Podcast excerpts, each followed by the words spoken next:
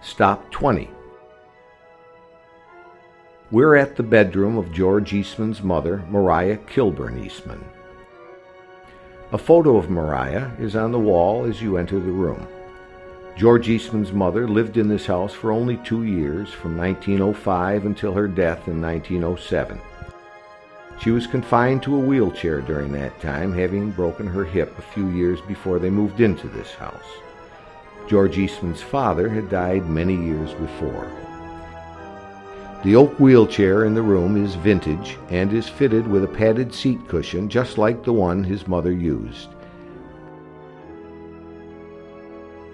George Eastman tried to make her room as accessible and attractive as possible.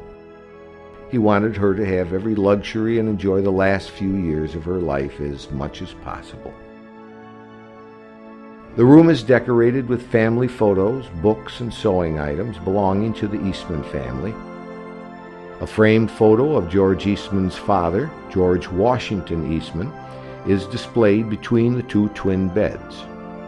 The small framed photo on the fireplace mantel is George Eastman's older sister, Ellen Maria Eastman.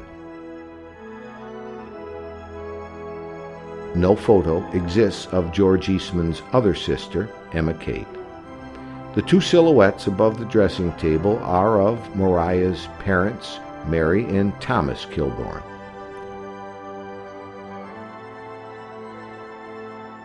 George Eastman gave his mom the room with the best room of the terrace garden so she could enjoy the seasonal changes in the garden from her windows. Mrs. Eastman loved pink roses, so the draperies and upholstery were selected with that in mind. Even though George Eastman had live in nurses for his ailing mother during the last two years of her life, Maria's granddaughter, Ellen Andrus Dryden, would visit frequently with her grandmother while she was sick, and she would use the other twin bed in the room.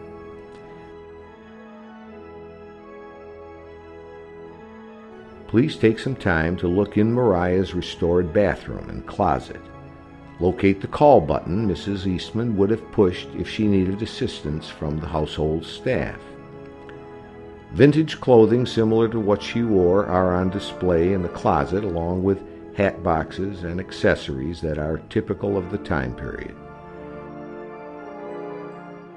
When you are finished looking in this room, please cross the hall to your next stop.